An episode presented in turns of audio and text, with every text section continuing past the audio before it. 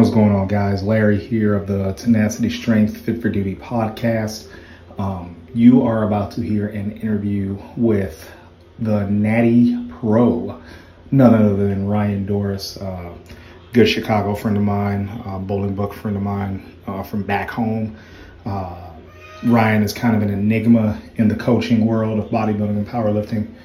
Uh, he himself is a multiple time champion bodybuilder and powerlifter who's competed at essentially some of the highest levels that those sports have to offer. And he gives us some insight into his training philosophy, life. We talk about our love for the city of Chicago and uh, just all things uh, bodybuilding. And he also goes into Fortis EQ and we talk about how to harness that power of a champion that's inside of everybody and what he does with his clients to pull that out. So had to do this interview solo. Uh, Vaughn is on a brief hiatus, taking care of some personal matters. But in any event, we hope to bring him back on soon. And we have this interview with Ryan Doris, which I'm extremely, extremely excited about. So I hope you all get some value from it as much as I've gotten value from it. And it, please let me know in the comments uh, how you guys liked it. And also, please leave a review on Apple Podcasts, Spotify, and all that good stuff. So, without further ado, here's the interview with Ryan Doris. Y'all have a good time. Probably around 08, and I remember that time. You remember 08, do you remember? I think I feel like 08 was uh, enough of that time where it was like fresh off of the the Ronnie Coleman wave, right? Mm-hmm. It was like at it was like at the peak of that bodybuilding, mass, size, even the culture of it, right? Taking pictures, how you don't even naturally take pictures, doing the whole thing, right? We were in the in the middle of it, dude, and I love that era, but uh, it's just not, uh, in my opinion, sustainable. I'm looking uh, at it from I think a holistic perspective of how I want to treat it. I'm looking at these kids, right? Like initially, uh, I started seeing non bodybuilding, bodybuilding variants, right? Uh what's what are they called? Uh those hybrids. right i started seeing those and i was like man i'm trying to look at bodybuilding a lot like how i look at rap music right? It's like there's always going to be a new wave and you got to get with what the kids are doing. Like you you almost have to like you have to implement and it's not because the kids are cool but because they're bringing in new evidence new techniques. They're bringing in new. They are. We're, we're adding and slowly bringing in new things that we didn't know. So I think for me, where I'm at right now, dude, I'm trying to figure out how much to lean on my old school and then how much I'm embracing some of these new school principles. You know, running once a week, the no nos, no nos we could we could never do. Right, but trying to figure out this balance and what kind of athlete I want to be with the bodybuilding, that's been hard. That's been, I think, my biggest uh, time consumer in terms of my training and, nutrition right now. It's trying to figure out what balance of athlete I actually want to be. I still don't know. And it's it's funny because you know, um, you know, I'm fresh into my 40s. I'm only first year into it, and now I'm getting to that point, like it, the hardcore mentality, that flex, and all those guys, like physically, that that's not sustainable. Not like, on not on not even on a physiological level can you recover like that anymore. Yeah, right? you can't even re- you're gonna be injured. You just yeah, no. Um, so you know, I'm starting to get to that point where uh, things hurt on a daily basis. Sure. So, like with a lot of the new stuff that's coming out, you know, I've always looked at you um, as someone who has looked at bodybuilding and powerlifting holistically. You were you were ahead of the curve when it came to stuff like that, and you know, you saw yourself as somebody that wanted to live life while doing this thing that we love. But now, like guys like Jeff Nippard, um, you know, people that would have gotten a hassle eight, nine, ten years ago, you know, they're now at the forefront of a bodybuilding doesn't have to be no, like no. the way that the way that people are doing bodybuilding back then. You could do it on some level, and some of the level of it still works. There's varying degrees of works, but that's not sustainable. Here, let's show you a better way with what we have learned in research and in data and in the trenches. Sure. And you know, and I think uh, that in trenches stuff is important, right? Is that empirical stuff? That's the leader. I like. I've lived my whole career in the kind of the science base, what's new, what's efficient, forefront. But the most important thing, I've gone to these labs. Like a lot of people talk about the science and bodybuilding, but lot, like I know the people who do the research, right? I know I see these. I've met these people. I see their labs, and the truth is, they're just basically validating what we've been doing for the past five years, right? That's how the science kind of works. So the science basically says, hey, what's been a new trend? We need to observe this and see if it sticks. So the science is always going to be five years late, right? It's always, I'm, so I'm sorry, until it's concrete, it's always going to be five to seven years late, right? You'll never be able to be ahead of the curve. So half of the game is uh, being a bro. Half of the game is going off of intuition still, right? Like Michael Jordan didn't go off of there off evidence. It's just there's still a dance to it, right? And so I think I'm fortunate that I I started my career, dude, in the old school, right? I was in that tail end of the Ronnie era because now it's all um, a lot of uh, it's so fast. It's so fast now, dude. It, the information comes so fast, dude. You remember when German volume training came out, DoggCrapp came out, dude? We used to have uh, FST seven. We used to have a year and a half to fill out a program and we all would talk about it amongst each other. What are you running? Do now it's so fast. Every day there's a reel on what to do or what not to do. It, and it's it's it's almost in my opinion uh it's impossible to consume the appropriate amount of information because there's so much information coming at you once if that makes any sense. No that's that's that's absolutely true. So um if I'm if i'm correct if I'm correct, please correct me if I'm wrong. I'm wrong 90% of the time. Um, Good to admit. That's how you're right. You know, you know, um, you, you do powerlifting and uh, bodybuilding programming for other people, correct? Right. That's the bread and butter. Right. Okay. That's the bread and butter. Tell me what are some of your core philosophies when it comes to training, especially um, because I, I believe we're seeing another wave of natural bodybuilding coming back. I believe so. I believe so. So, so what are some of uh what are some of your uh core tenets that you believe in bodybuilding in general?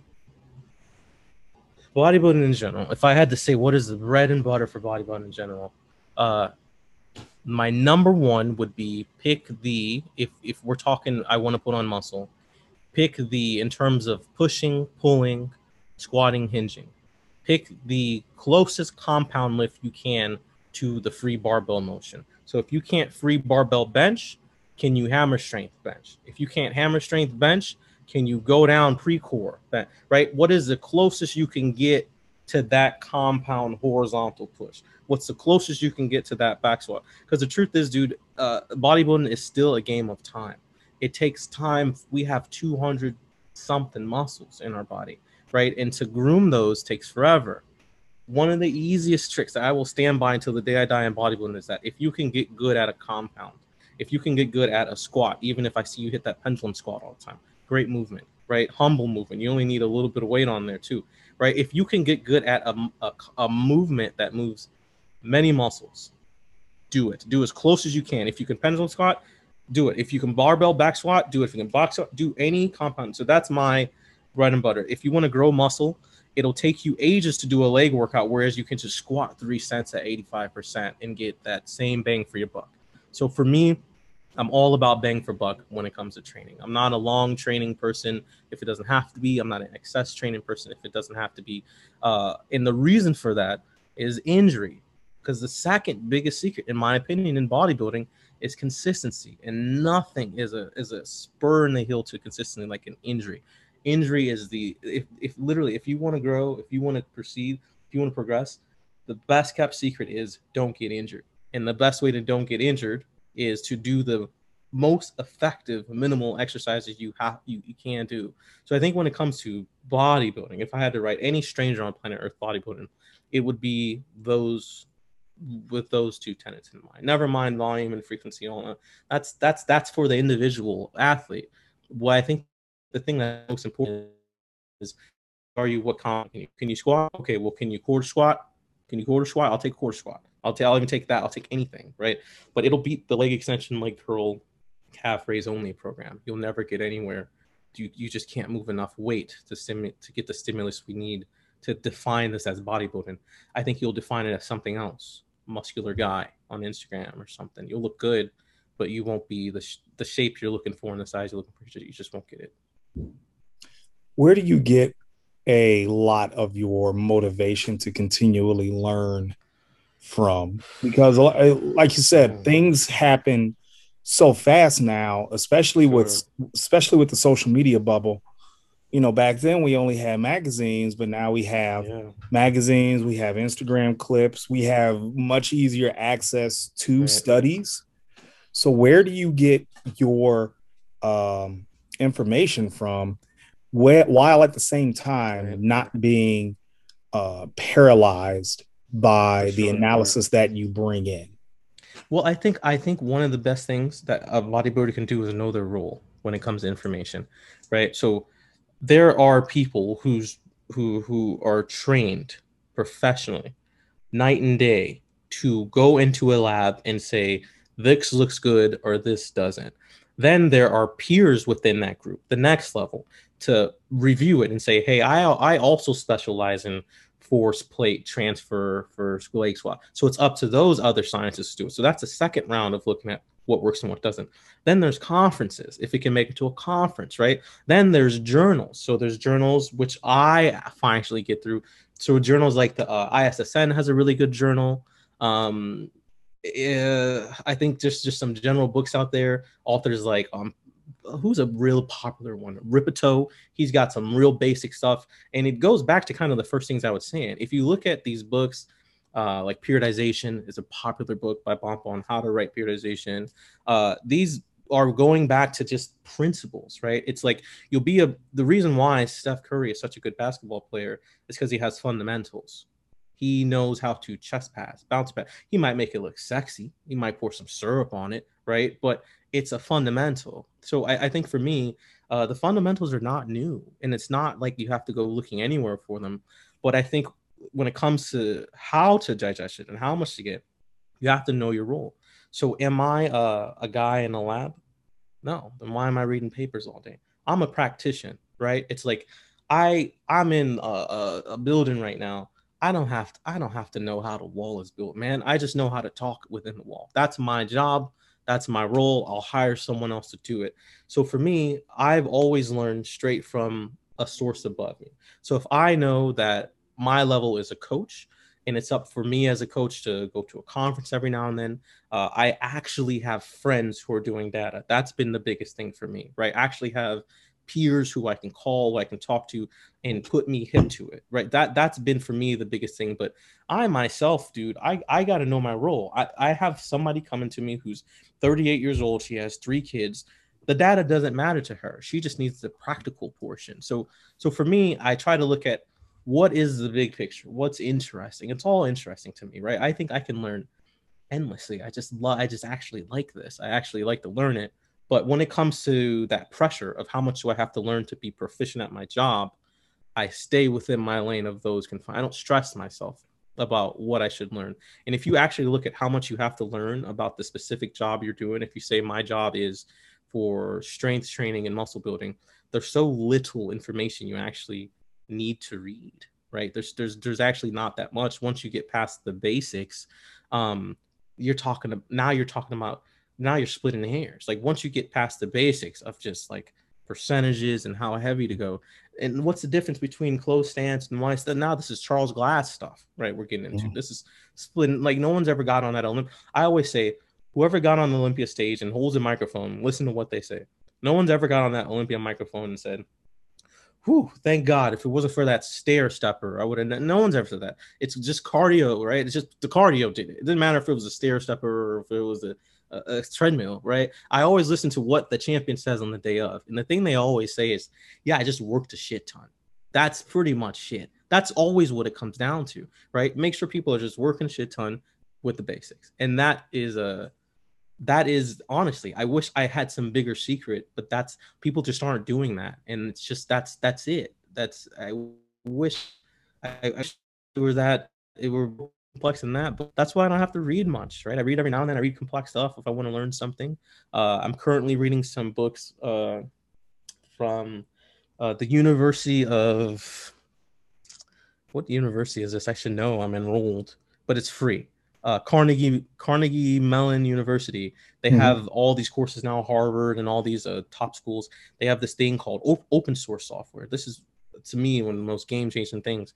You can take any course, right? So uh, I started taking a Hindi Urdu course. You can take it; it's free. It's free. These universities are offering their courses, their materials for free. You can go take biology, you can go take anything, right? So the world is is is yours. The world is yours to learn. And I think a good place to learn and not to get overwhelmed is what interests you. Right. I don't read about it if it's not interesting to me. I know personally nothing about R. I know nothing about uh, MRV. I think that's one of those things out there that's very popular right now. I haven't read anything about it. I don't know anything about it. It doesn't interest me. Right. So I'll read what's in. I, I tell you, I have a very uh, Nebraskan Warren Buffett approach. yeah, yeah, that's that's that's probably the best way to. Is probably the best way to say it. Um, I'm gonna ask you one more uh, training related question. Yeah. We're gonna get into you as a person, and we're gonna go back to training. Um, my question, and is is probably gonna is probably gonna bug some people the wrong way. Does the science of training make people stray away from brutally hard work? Or 100%, 100%, 100% 100% yeah. Uh it's dude it's a dance. It's a dance. It's all a dance right?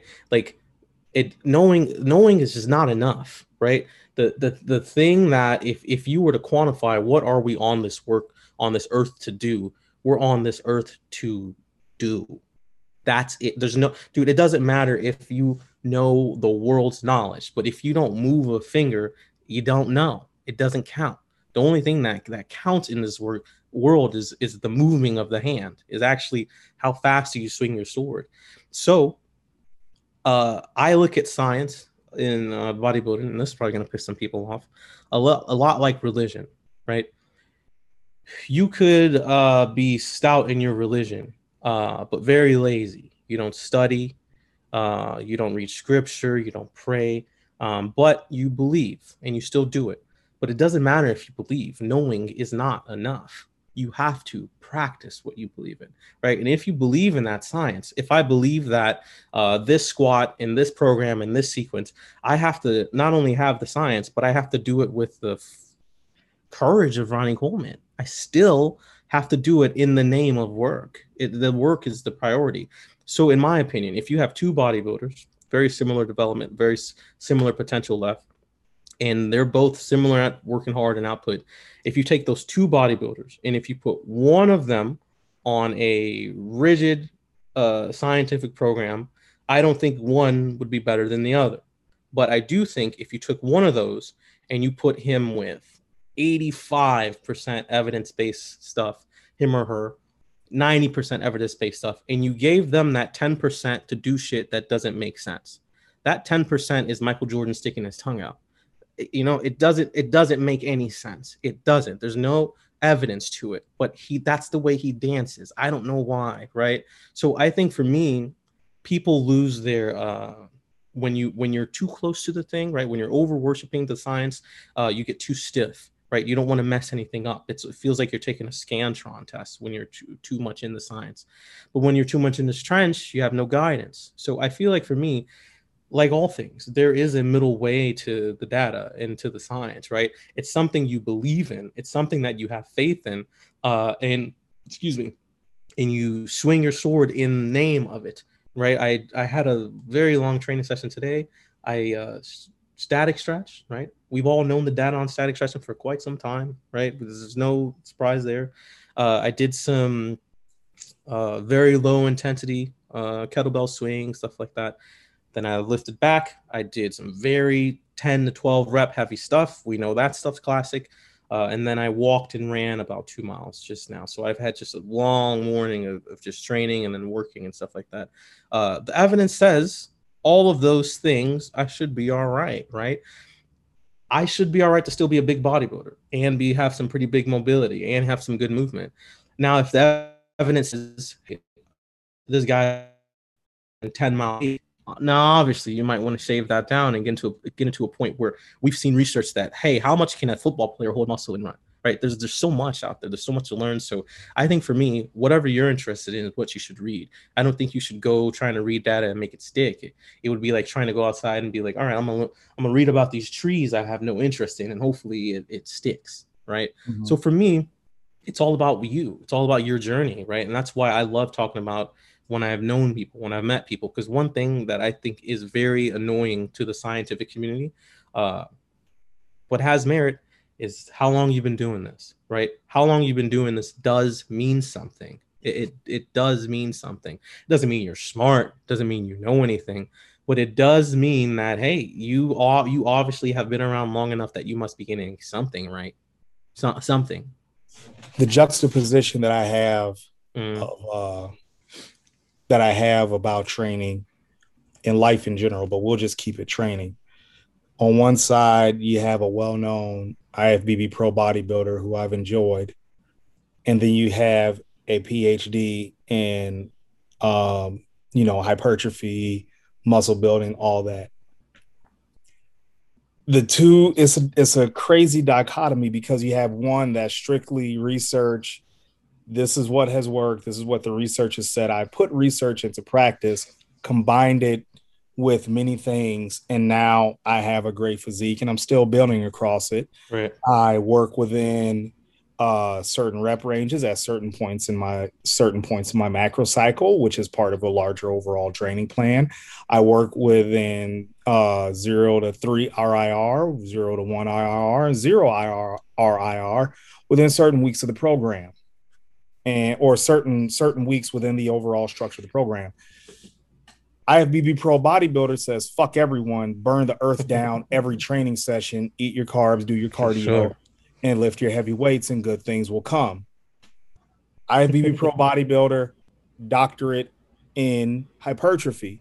Both have merit, but again, it's the merging of the two. And I am of I am I am much very much like you. Both of those can be merged. It's just that people don't want to take the time to do it and you you know what? I have to agree with that, and they can be merged. But I also think it comes down to uh, what are you actually in this for, right? And I think this sport, unlike any other sport, is something you can't forget. Uh, everyone, and this is probably going to be problematic. I think everyone I've ever met, including myself, every person I've ever met, who's man, woman, who has sought out to body build, is a little broken somewhere and the bodybuilding is here to fix you a little bit right? Absolutely. so it might be it might be discipline. You might want a little more. It might be but what bodybuilding is is that we all can see something that looks lay the traits out. Powerful elegant beautiful strong right? You see this version you can actualize this version of traits that you want in you and you want it. So it must mean that you don't have them right? Your machine's not running at full power right i don't see Elon Musk saying like, you know, just I just really feel like I just need to get on stage. You know, that'll really complete. Right? He's a complete. He's complete. Right? He's right. I feel like bodybuilding for all of us comes through at our life to help us fix something, to help us bridge something. So whatever your entry point is, it looks going to look a lot like your whole journey, in my opinion. I got into bodybuilding, and it, I, I have to be honest. I think it's the reason why I've done so well. I got into bodybuilding is because I came from a stellar track family right? My brother runs track. All my brothers, they all went pro. It's, it's, I have a good track family. I was part of that. I went to school, bombed out grades. I needed personal redemption. I needed something to. So I basically took an NCAA collegiate body and just said, "What do I got to do?" And then I heard about the science, and I was like, "Yeah, we're already doing science in track and field. We're already doing drug testing in track." Right? I basically just converted what I was doing in the bodybuilding. That's my in people might come in with eating disorders. People might come in with uh, body complex. People come in for anything. And in my opinion the when people come in for whatever reason they come in the science follows with them. Some people may go in there just to let charlie some people may go out there just to let out the steam from the day. Charlie's not trying to hear man. He's not here for that. He's just here to grunt and grunt and that's okay. There's nothing wrong there's nothing wrong with that. The only point in my opinion when it gets problematic is when it comes to competing because competing is different right i i think i think we go on and on about like how minds use and how much data to use in the sport. But we're the only we're the only ones still talking about this, right? It's like soccer, soccer, professional soccer. They've been figured out, right? Like they've been like literally Gatorade exists. They literally said, "What is the perfect intra workout food?" We invented it. It's sodium, it's water, it's simple sugar, it's Gatorade. We already know these things, right? Like so, it's not like science doesn't exist in sports. It exists. It well and good exists, right? Like but we choose how what we want to see ourselves with, right? We want to see a we a body wants to show himself as doing it the right way, doing it the smart way, doing it the old. There's so much identity wrapped up in this sport and why you got in and why you do it that I think at this point I look at it and I have I gotta be honest, I have respect for any type of bodybuilder. I, I honestly do because I don't know your story, dog, and I don't know why you do the shit you do, but it must you must do it because you got something going on and as a man, I know how to process it. Go do it. I hope you get swole, and I hope you figure it out. Right? I can't, for the life of me, ever relate to uh, those Rich Piana fans. I don't come. I'm an athlete, right? I come from the pure school of coach blowing the whistle, right? I'm just I'm I'm just an athlete. I that's how I started. But dude, people need that vibe. People need that. They need to feel like the big guy. They need to do your thing, man. Do your thing, dude. You've seen them all. You've seen it all through this industry. So, in my opinion, the science to me has become just another politicized point, just like COVID or student loans or anything like that, right? Like, it's obvious the science works. Every sport is doing it. Every we even watched Rocky in the 80s, right? Ivan Drago went back to the science Russian camp. We've all seen it. The science has yeah. been around forever. It's nothing new. Literally, it like literally when when I, the, I think the Russians or the Cubans, I forgot. I may be wrong. They were the same thing, right? Russia, Cuba. They first synthesized uh, testosterone back in I think it was the late 50s, early 60s. I can't remember, but that was a uh, a revolutionary scientific breakthrough. No bro synthesized testosterone. Like there's no there's bros use it for sure. But dude, it's all science. It's all been science. Test cyp, test sup. All of this stuff is science. And I'm just like, where do we, you just choose to be science blind because that's your identity. Mm-hmm. Right? It has, has nothing to do with science. It's all science based, man. So I coach people. I don't even tell them science. I just do it. It just doesn't matter, right? So I don't know, man. Maybe I got a little pessimistic approach to it, but I figure the science is everywhere. You can't escape it. You can act like you can, but it's just your disposition. That's all it is. Yeah, and you know, with a couple of with a couple of other people I talked with, like you know, the science is there. You can see it in their training. They can't articulate it, but it's there if you've it's read there. the stuff.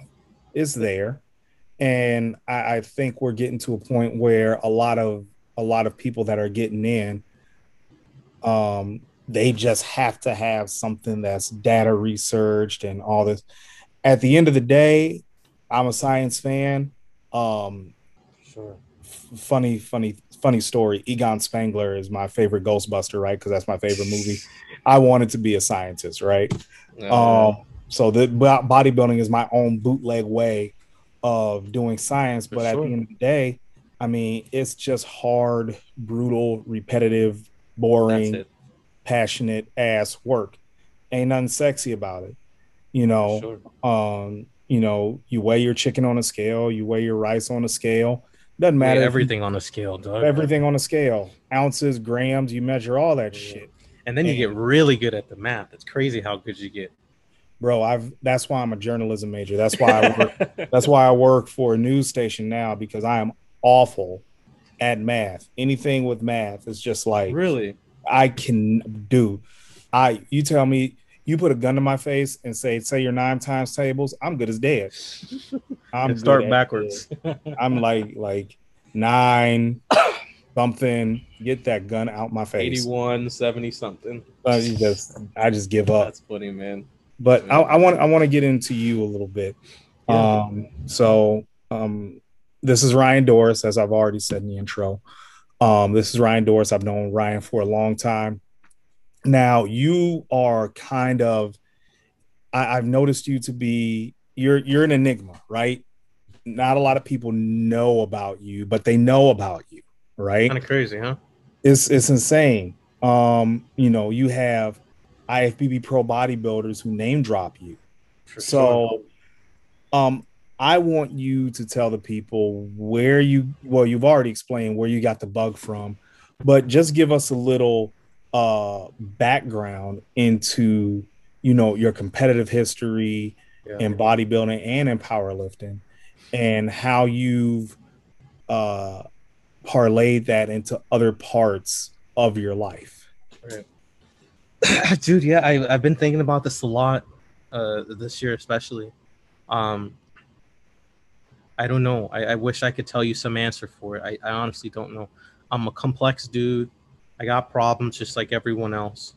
Um, and I've just been trying to solve them with the help of a barbell or exercise. That's that's that's literally what it's been, right? It's like I'm just trying to work my way through my long life problems, which everyone has, right? And sometimes they may not even be defined as problems anymore, but uh, obstacles for growth. You know what I mean? That, that that's probably a good way to look at it too. So I've just always used sport as my drug, right? I'm a I'm just I'm just huge on uh, everyone finding their drug in life, right? Not necessarily a recreational drug that you smoke or something, but uh, some people really like peace and calm. Peace and calm is they get high off peace and calm, right? Some people really like uh, feeling of submission. Some people really like the feeling of power, right? Everyone's got a drug they get off.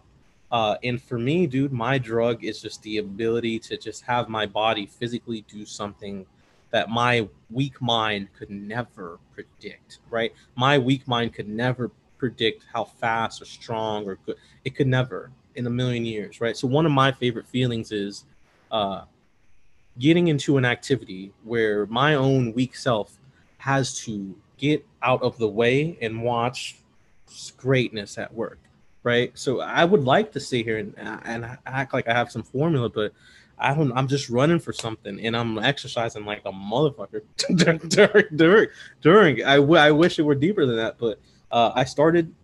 I've always worked out my whole life, dude. When I was a kid, uh, you know, you play all the sports, basketball, baseball, and I had brothers, which I think was my advantage. And I and I grew up. Uh, I grew up in Bolingbrook. First, we, before we lived in suburbs in Bolingbrook, uh, we lived the South Shore, so uh, it was just it was just like in the 90s, right? So it wasn't how it is Chicago today. It was like it was racing. It was racing on the block, on bikes, on foot, backflipping on mattresses, basketball in the garden.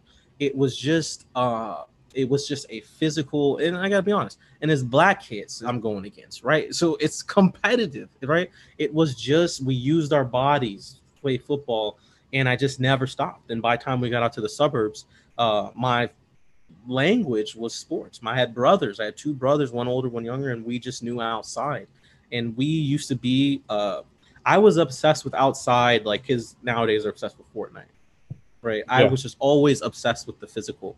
Um, and my mom put us in the sports, and we to put me in any sport, right? Put me in. We played a remember that game, Dance Dance Revolution DDR. Yeah, we got into that we were obsessed with it. It didn't matter. Anything you can give me where I have to push myself harder and I find that I have a knack for, I'll uh, I'll give my entire self to it. I'm it's just a personality type. I, I wish I, I had more I could take more credit than that, but it's it's really not. And that's why I'm such an enigma because it comes in waves, right? Sometimes I feel like doing it and sometimes I don't do. Sometimes I'll I'll go on Instagram. Sometimes I won't be there for a year. It's crazy that I'm even still surviving. I wish I could explain it, but um, I think a piece of it, what's been so interesting to people over the years, is that not only have I done this and actually shown up in like one competitions, I think that's been that's been the crazy part, right? To show up at nationals, to show up at these meets, like and actually do good, right? That's been the, the kicker part because I, I, but I think I look at me and I look at I look at athletes like Randy Moss, Allen Iverson, Dennis Rodman. That's just me. That's that's who I am. I, I'm just a really gifted athlete who can't really get his shit together fully, and that's why I fit right in with bodybuilders. That's why I fit right in. I'm not some golden child, so. Uh, I, I don't want to interrupt you. It's funny no, because no, you say that. Um, some of the best champions that we have in bodybuilding are absolute train wrecks, right? For sure. Um, For you know, they don't speak on it, but we know. Yeah. Mm-hmm. Yeah. You know, I love Kai Greene. I hope he don't hear this, but I mean, we all know. I mean, we ain't got really, we really got to talk about the shit. But I mean, you know, I mean, you like, let's be real. Let's be real. You, you know, know, first time, uh, um, the first time I've got so you you, so when I met you, you were already like deep in it, holding the mic at junior nationals. Like you were in the you you were like already in it, and I was just getting new. I was just new, uh, and I remember the first time I found out that there was uh, damaged that it was just damaged goods in bodybuilding, right? Well, and it's not against because the truth is, okay, let me be correct. We are damaged goods, but the bodybuilding does heal us. It does make us better. It does. That's why we're doing. There's no doubt. There's no doubt. It makes us what we think we are. When I first found out that at the high level, uh, there was like uh, cheating, scandal, right? Like inappropriate. Like I first, I was a little um, taken back, right, when I first found that out because you know, you look at these people, and I don't want to name drop, right? And you watch these guys, this guy's videos from this '94 Olympia. You know, you watch all this stuff, and and then you finally get to meet these people, and they're just like, what did you just say? What what are you cursing at your wife? Right? You hear all this crazy stuff, and I think for me, that was one of the most shocking things for me about getting to uh, the top, so to speak, right? And whether this was through uh, working with Salvation, like some of the rooms I got to go, like, and it was one of the most mind blowing things to me that uh, the bodybuilder is the uh, they're not an athlete like a basketball player. We're athletes, but we're also uh, there's something else going on here that we're patched. We're it's a whole we're patching up with the rigid rigidness of a bodybuilder. Only thing I can kind of put a similar to that you could really understand would be like uh, someone in the military. We are incomplete without it, right? We're never the same once we're vets, right? Mm-hmm. It's just we're good on program, but off program we're, we're, we're not so much. And so I'm just one of those, dude, and I, and I own it. But I will say this: the difference between me and those other people is that I took it serious as a heart attack. I take it as serious as a heart attack, right? It's just that I just don't play. I just don't play. I don't play when it comes to my training. I, I just don't play. Like if I'm gonna put up, let's put up. I have a, the type of personality where I like science. I like to read, but I love the taste of blood. I love looking at someone and saying, "I'm I'm gonna beat that person. That per- I love to look at someone and say, "There's no way that person could be." Like I love to fight. I love war. I love the battle of it. Um, I love the competitiveness of it. I love the competitiveness of myself. Um, I I like it. I like it. It it makes me a better person because I'm naturally not those things. I'm naturally gonna avoid an argument. I'm naturally gonna be cool. I'm that's just not who I am. But it forces me to be literally better. Uh, so once I figured that you can do that with bodybuilding and people weren't, right? They were just using it to get fame or notoriety. And I was just like, man, that that hurt me a little bit. But but like you said, man, we know we've been to all the expos, we've been to all the back back room, uh, back break rooms in the back, and heard all the shit coming out of people's mouth, and uh, seen a young girl with this guy at the at night of the Arnold, and you just right. It's just, but you know what? Those are my people. And dude, that's where I come from, and that's made my career. It's made my life, and I'm never gonna turn my back on who I come from. We are a weird fucking mixed up bag of people, but uh, I wouldn't have any other home. It's my own. No, no, you know, and um, you know, there's a spot. There's a spot for everybody. You know, the buzzword today, uh, the buzzword for today is diversity and inclusion, which in a lot of circles, uh, is just a buzzword. Um, you know, on, on the administrative side and ownership side, I think bodybuilding lags, but that's a that's an entirely different conversation for another day. Um, yeah, you know, yeah, we get into that, we get into that, but I, I highly doubt we will because we need friends. Um, but I, I I think that bodybuilding includes everybody, and you can't turn your back on a lot of the champions, right? Mm-hmm. Um, you know, because again, we're all kind of broken some way and we're all trying to heal fix find ourselves um and you know not to get not to get uh super metaphysical or you know spiritual or anything but there's peace inside that chaos when you take that barbell out that rack sure you know your mind goes blank sure. like you have all of these waves but then your brain flatlines and then your body goes into the mode where it's just locked in with the weight So we all thrive off of that feeling. Sure. Now, uh, another question that I want to ask you is, um, you know, like I said, you're an enigma. You can possibly go. You could possibly move at any uh, spot in the United States, you know. But why continue to make your home base in Chicago, which you know I'm insanely jealous of because I would give my left toe to live in the city and be successful right now like you. But why why stay in Chicago? What is the what is the drawing force to keep you there? Uh, it's where I do best. I've been so I've been everywhere. I've been everywhere, right? I I've I've I've did it. I did it. I did the thing. I did. I went. I lived, moved to LA. I lived in Redondo Beach for some years, right? I lived in California. I did that. Couldn't catch it, right? I I found when I was in California, I liked it. I loved it, but I couldn't. Um, I don't know what's the word I'm looking for. I couldn't uh, blend in, or else I would have to change myself. I would have to become a little more Californian, a little more LA. And then you know, I've been to I was, I was in Spain for a while, in Europe for a little bit, few months. Uh, I'm not. I'm a black person. I want to see black people. I can like I I I like you know what I mean. My home America has people who make me laugh from how I grew up. It's not a race thing. It's just um, I'm, I'm close to the home, right? I can I can laugh in my own tongue. I can hear jokes in my own language.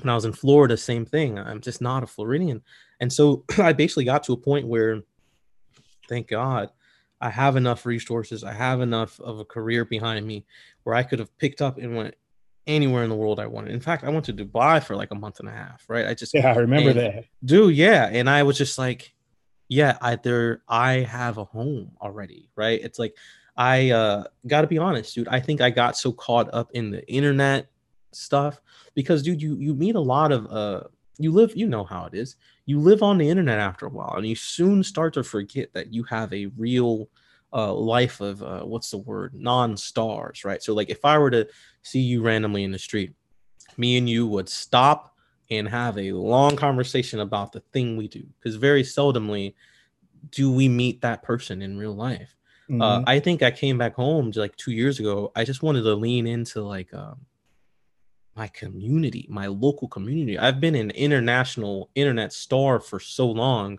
that I forgot what it was like just to have a, a neighbor you like, right? In that old going to the Cubs game accent you hear, right? In that old right. Yeah. I just I just uh I admittedly longed for comfort, for home, to feel like uh you know, I was in I remember one time when I was living in Tampa. This is the thing that really did it for me, and it's stupid. The Tampa Bay uh Lightning, the hockey team, they yeah. had won the uh, whatever the cup is called, Stanley Cup. Stanley Stanley Cup. And uh, no one seemed to give a fuck, right? And for me, it it was weird, right? For me, it was like, how is how are there not fireworks, guns? How is there not? How is there not a, a, a riot on the streets tonight? Um, and then I remember when the Cubs won theirs, I came back home. I literally flew home just to watch the game on TV. Just to, I didn't ride. And dude, when the Cubs won theirs, I was just like, yeah, these are my people. They sound like me. They order food like me. They drink the same. They drink the same drink I want. They call it pop, right? It's like I just needed that uh, last local community element to really inspire me to continue to be in the online environment. Because the truth is, the online environment, I love it. It's plenty of good people. It's uh, I met my girlfriend, right? I, I mean, I, I know everyone from the community, but uh, I still do need to make sure that I'm in a place where it's my home. I, I wish there was more than that. I just I like it. Man, I like I said, I'm insanely jealous of you. So my wife is from You'll come back. Uh, yeah, yeah, you know, I'm working on it. I'm working on it. It's always a work in progress, right? Um, you know, you mentioned around being around black people. Omaha has a huge uh black community, right? Um, you know, a lot of notable Black history right. um, has occurred here.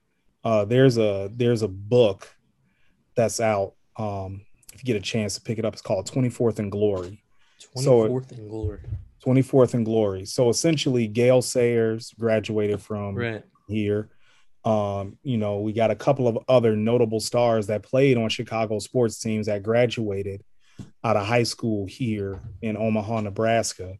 And uh, they've gone other places. Other places have actually gotten uh, some of our star athletes, but they were all in the North Omaha area. Um, so Omaha has a deep uh, amount of Black history, but again, you know, I want my son and soon to be daughter. I need them to be around and not taking away anything from Omaha. Please, if anyone's from Omaha, don't get me wrong. I need my son and my daughter growing up to have that grittiness, that hard. Let me let me let me tell you something about being black from Chicago. Yeah, you walk around so proud to be a black person if you grew up here. You you know you like, dude. When I lived in uh Florida for a while, I live in like I live in Mississippi for a while. You will see black people and you would ask them questions, 18 year olds, 19 year olds, just ask them questions, and they have like that's the thing. You'll at least see somebody in from Chicago and he'll say something like, Oh yeah, you know what I'm saying? I'm I'm just thinking about school. At least thinking about it, at least thinking, thinking about it. And dude, I've I've been some places where they're just like, nah. That's like it's like, do you even know who you are, what you can do, what you're capable of? Like, at least in Chicago, if even if you don't, it's my favorite part about Chicago. Even if, even if I am not of the higher class, right? I love to see a black girl who has a fake Gucci bag. At least she knows there's better out there, right? To me, that defines what where I'm from. We have black people here who uh we are going to be something and when we or, or, or if we don't make it then then maybe the next generation i think there is a certain hunger and and drive and, and heartbeat that chicago has right because we didn't dude we came we didn't come here to play we came from wherever we came from from straight up 55 from Mississippi, from wherever you came from. And we and it's a culture that we have here, dude. Honestly. So you don't produce Oprah, and you don't produce Obama and, on, on accident. It yeah. just doesn't. It just doesn't happen. It just doesn't happen. So shout out to Omaha. Big shout. A little big yeah. shout out to Omaha. But uh, the what we're doing here, it's it's very uh special for for for, for us. It's the last, in my opinion. I think Anthony Bourdain said this before he passed. Rest in peace. Chicago is the last bullshit city in the United States of America. Bullshit city. It's the last. It's the last no bullshit city. I would say so. It's the last no bullshit city. Um, it's trying to change and it's not working, but we ain't gonna get into that. I well, you know the thing I've realized about this place too, and I think it's that thing that I just I can't shake off. I'm from a big city. I, I won't lie, but underneath that, I'm a Midwesterner. I'm just that's what it is, right? So I can get on in Omaha. I can get on in Missouri, anywhere. I can actually be fine. I'm from the Midwest, but I'm from the big city Midwest, which there is no other combination of which that can be that can be done. It's not like I'm from Twin Cities and I can go to Omaha and it's not that bad of a transition. I'm from the one. I'm from the I'm from I went to Milwaukee the other day uh, and dude, it was uh, a mini Chicago. I liked it, but it just wasn't. It, uh, it just it was crazy to think that that's the second closest metropolitan to me. Right? Is that is that area? It's great. It's so it was tiny. It was so small. But dude, I uh, I I think this for me personally as a person, uh, environment is everything. Environment makes who you are.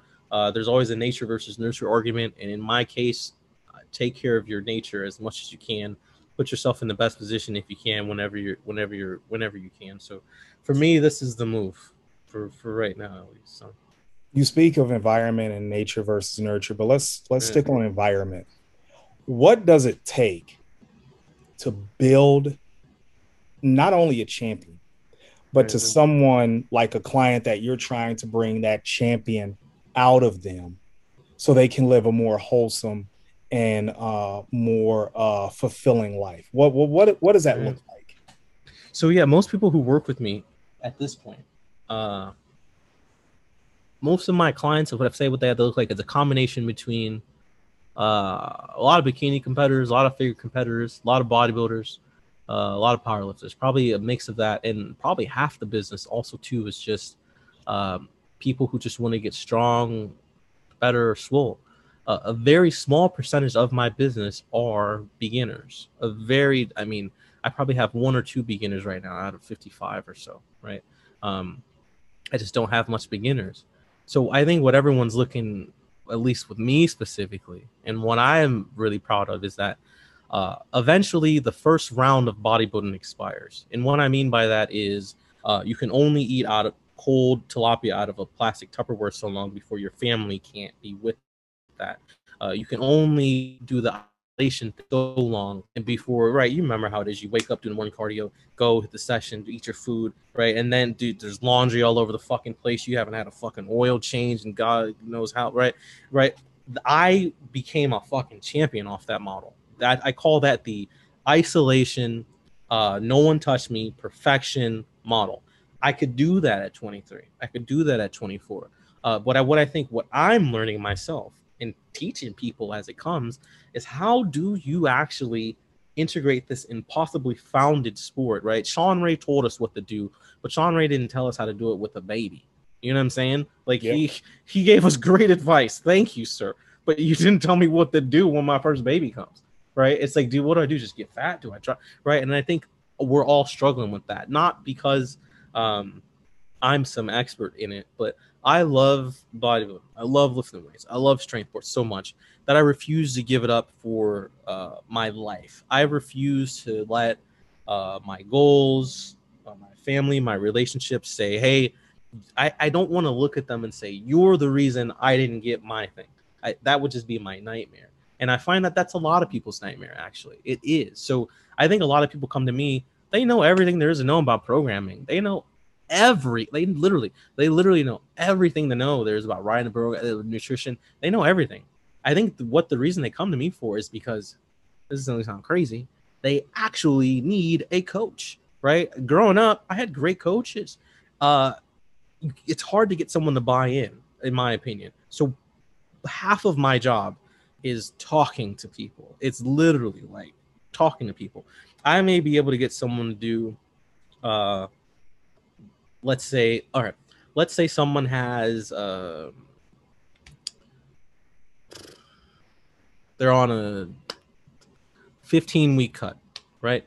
Uh, and I'm trying to convince them to not isolate from their daughter's fifth birthday party. How would we go about it? We talk. What are you afraid of? What do you think you're going to mess up on? What do you think you're going to do?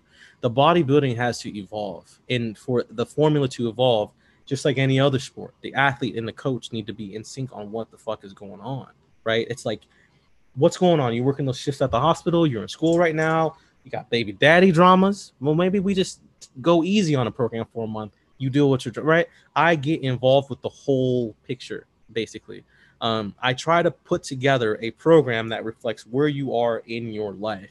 I think the difference now at 33, almost 34 now, is that I actually got a little bit of life experience to see that, like, hey, this is truly a marathon. If you say that you want to do this for 25 years, uh, out of those 25 rotations, you may need to take, I don't know, a hundred days out in the shade, right? We may have to take a hundred days of just hey, we'll call it, right? We got a lot of time to go. So the process mostly is people who come, they know what they want. A lot of elite athletes, a lot of a lot of beginner, not not a lot of beginners, um, and they basically just need someone to help them manage this thing. Basically, a partner in how we go about this thing, and then out of understanding it, we make the appropriate calls. Right? Maybe this week, then you got some crazy shit going on at work. Just do just just baseline everything down to RIR four just for the week and just we're in the game, right? Uh, what's the other option? Sit on the couch, watch Netflix, eat Doritos, and, and cry, right? It's like so. Basically, compromises is, uh, to me seems the name of the game, and trying to coach that is what I spend all my time doing. Really, that's that's that's really it. So I'm doing professionally what I'm trying to do for myself. Figure it out. I'm trying to figure it out. You know what I mean? So, so yeah, it's really cool, man. I I, I like I like it, but now you just mentioned up a subject I like very much. Um, this has become well now. Now the argument is reverse band or non-banded hack squat, but that's that's that's. Is that something that's going on right now? It is a it's it's starting to become a battle. Like you got people that can do a lot of weight with reverse bands, and then you got the other side saying, "Hey, you guys that use reverse bands are pussies." Go straight weight, and I'm just like in the middle, like whatever fucking works that day because I'm 41 and it hurts, but whatever. Um, RIR versus RPE. Right. Um, so, and again, please tell me if I'm wrong. I see them as the same, right? But just done in reverse. So if we're gonna do our RIR four, right, baseline, then it's gonna be an RPE seven. But if we're talking RIR zero, then we're talking RPE 10 and above, where we're going to absolute failure, obliterate the muscle, leave nothing left. Why why is RIR effective at hypertrophy and also why is it not effective at hypertrophy? A lot of context in that question, man. It's a very loaded question. Uh, it's very it's, it's very it's very loaded. Uh, but think of me and at this at this at this point I, I want you to talk to me. I'm stupid. So d- dumb it down as much as you can. Okay. Uh when it comes to answering in my opinion any question in bodybuilding right? Especially if you're going to talk about answering a question using uh, what we know as a evidence-based tool. Let's call it that right? There is no such thing uh, as um, one trick when it comes to evidence, right? Let's say, and I swear I'll get back to the question. Let's take a real example, right? Let's say your uh, knee was hurting after a squat, squat session. No big deal. You get through it. Sometimes your knee hurts. What do you do when you go home?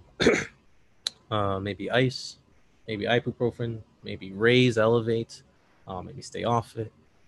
Can you tell me which one of those things worked? And the truth is, it's probably a combination of all of them, right? I don't think any one thing did it. I think all of them worked. Uh, to me, that's the same idea when you use an evidence based tool.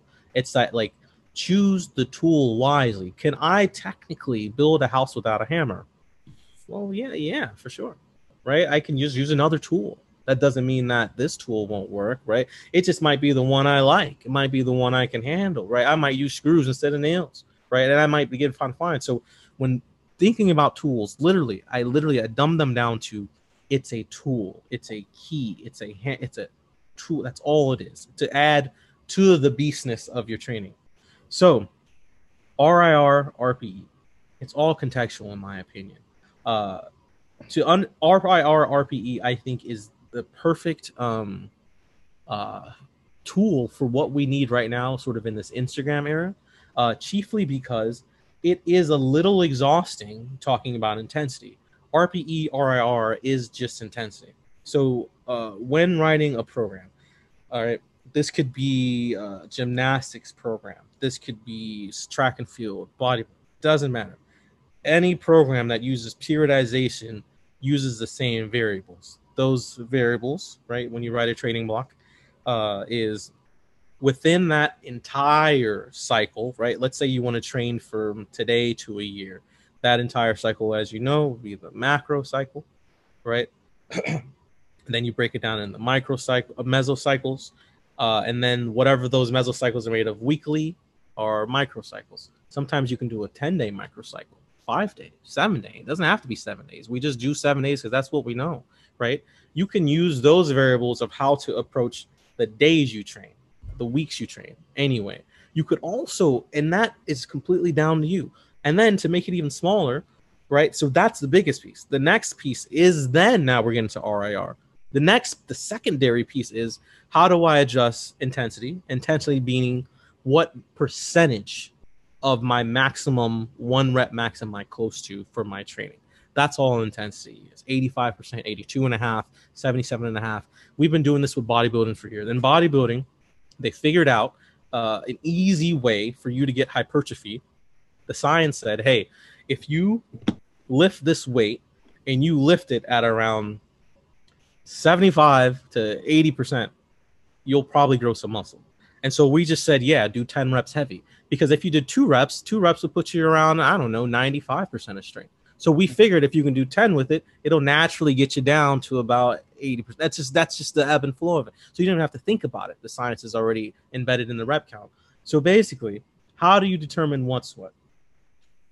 Depends on what kind of block you're writing. Depends on the context. Depends on what you can handle. Uh, in the best way, in my opinion, to look at RIR is a matter of intensity. So if you look at intensity now, we have our block and how long we want to do it. That's a foregone conclusion. How to select this piece, it determines on what the other pieces are doing. They're all interrelated. You, you can't separate these at all. So the pieces now that we're working with are intensity. Just take, let's just move, take pendulum squats, right? Take intensity. Uh, what percentage of your one max of your one RM are you training it? Intensity should be specific to your goal. And if you want to say uh, another variable, right, where let's say you can't have high RPE because your knees hurt, you can't have a high nines or tens, then we need to be training at maybe let's say an RIR six five. Now, but when you train an RIR six or five, now we're training at 50%, 40%. So what does that mean? Well, we might now have to put frequency up. Maybe we do pendulum squat three times a week since we're only doing it at 50% because now I can handle more exercise to have more stimulus.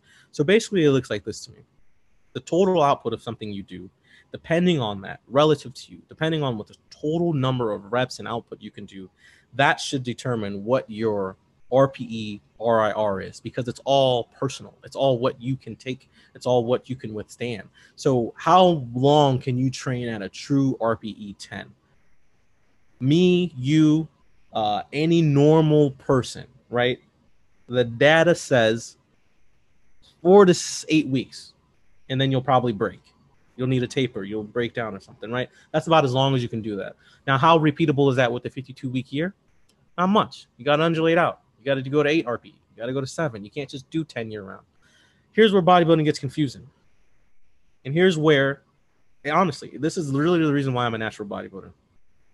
Drugs. Drugs changes everything everything. Take everything I just said and cancel it out when you insert drugs. This is why, in my opinion, bodybuilding is the hardest sport because not only do you have to get it basic, you got to get it with drugs, which is now new set of rules, which we don't know, right? We don't even know how you respond to drugs, right? So, in my opinion, dude, I always look at things. I'm saying, look at context, right? Take it with a grain of salt, right? It's like, how much can you wrap your head around these RPEs and RIRs? And the truth is, dude, you just might not have to pay attention to those rules if you're just feeling good and you're in the middle of task cycle. Or let's say you don't use any drugs at all. Best bet for you is to stick to what the data says. Go off feeling, right? So it's all contextual, right? And for me, how do you spit out an answer? You run through that whole confusing gambit of what I just ran through until you compute something, right? So a dumb person like you, dumb person like me, how do we get to choose what's what? You just say, what's the context? How many days a week am I squatting? How much am I sleeping? How much am I everything?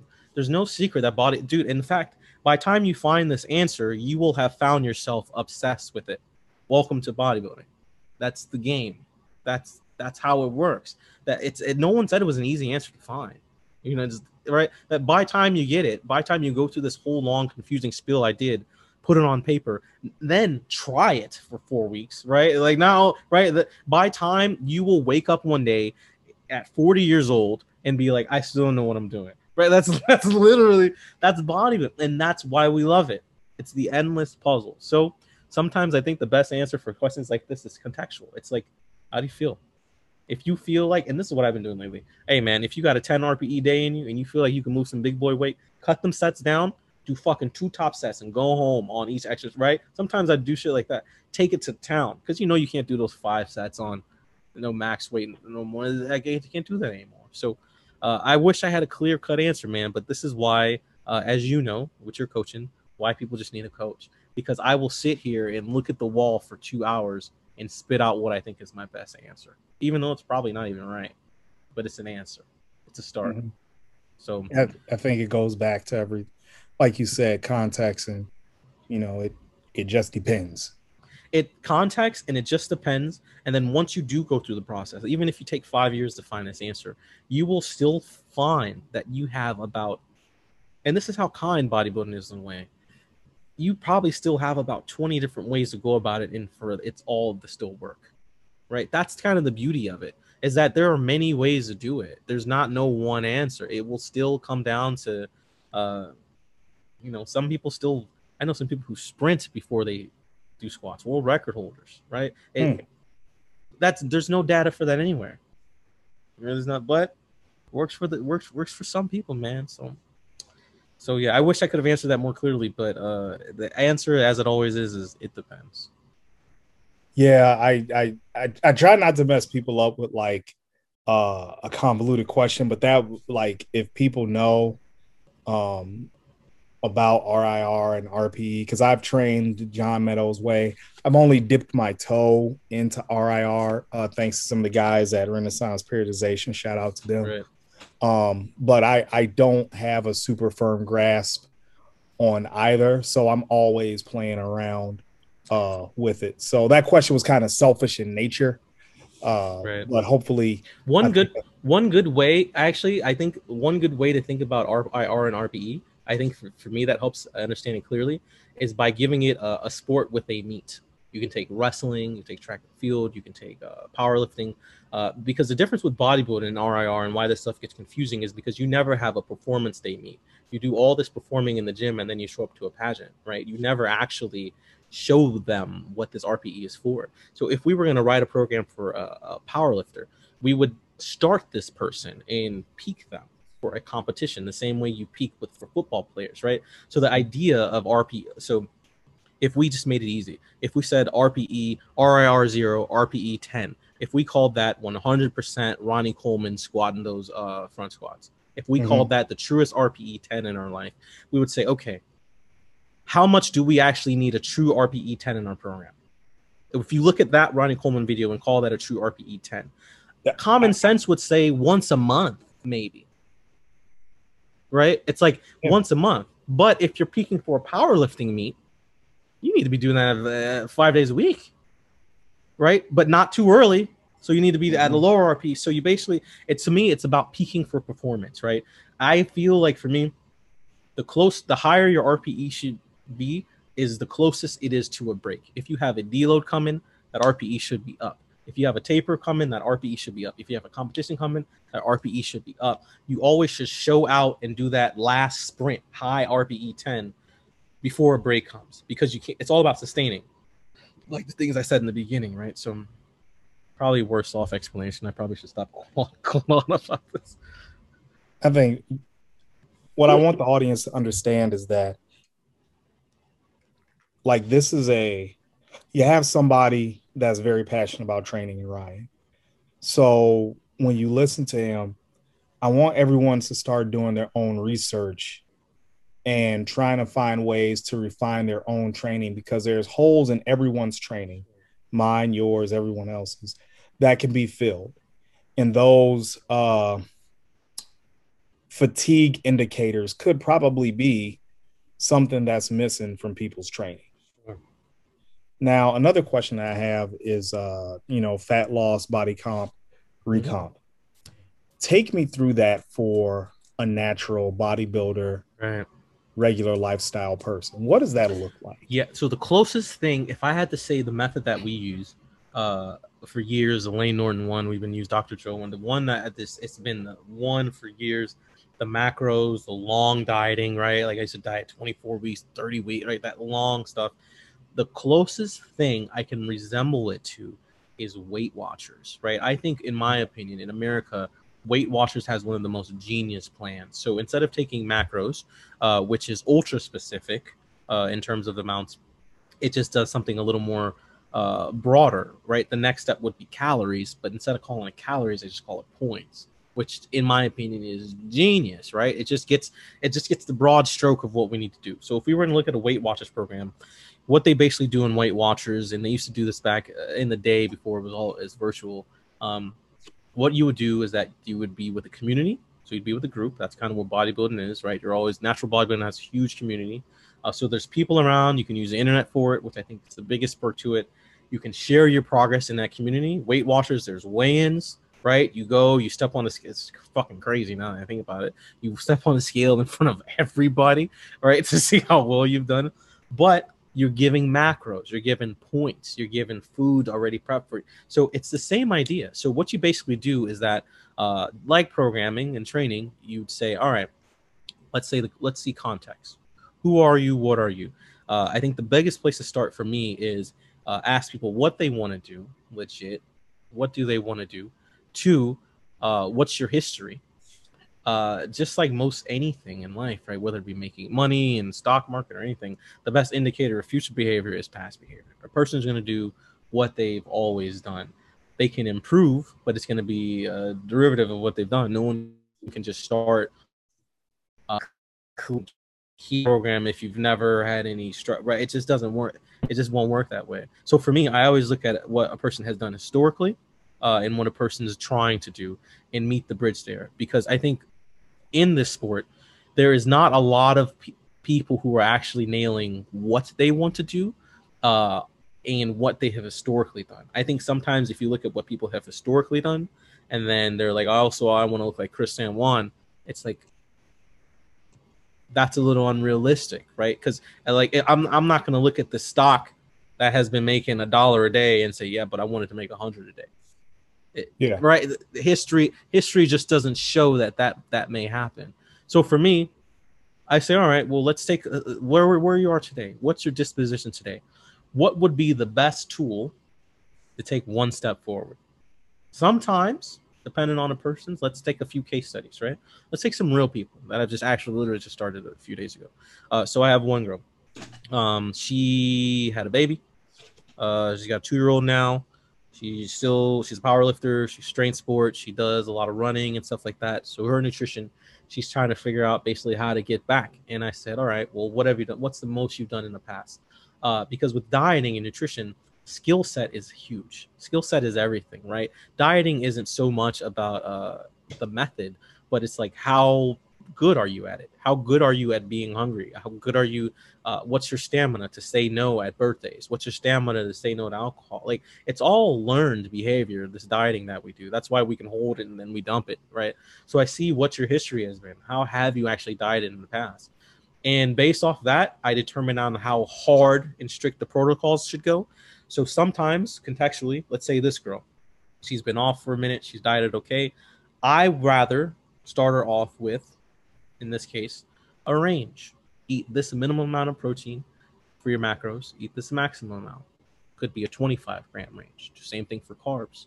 Uh, don't try don't don't try to put unrealistic expectations on someone who's just not there yet. I think that's where bodybuilding has failed, is that it slapped the hardcore model on people and the only people that have survived are the people capable of surviving and there's like a 90% failure rate right? And we don't talk about that right? If we're if we are to ever be crossfit we have to have a higher acceptance rate right? And that doesn't mean making it easier. It just means giving people a method that they can actually use right? So this means sometimes like i said put in caloric targets maybe. Forget forget food forget macros. Putting fiber targets right? Like where are people's weaknesses and in where they need to step up? So let's say this first week me and you are starting. I'm like all right well what's your protein? Let's say your protein's been low.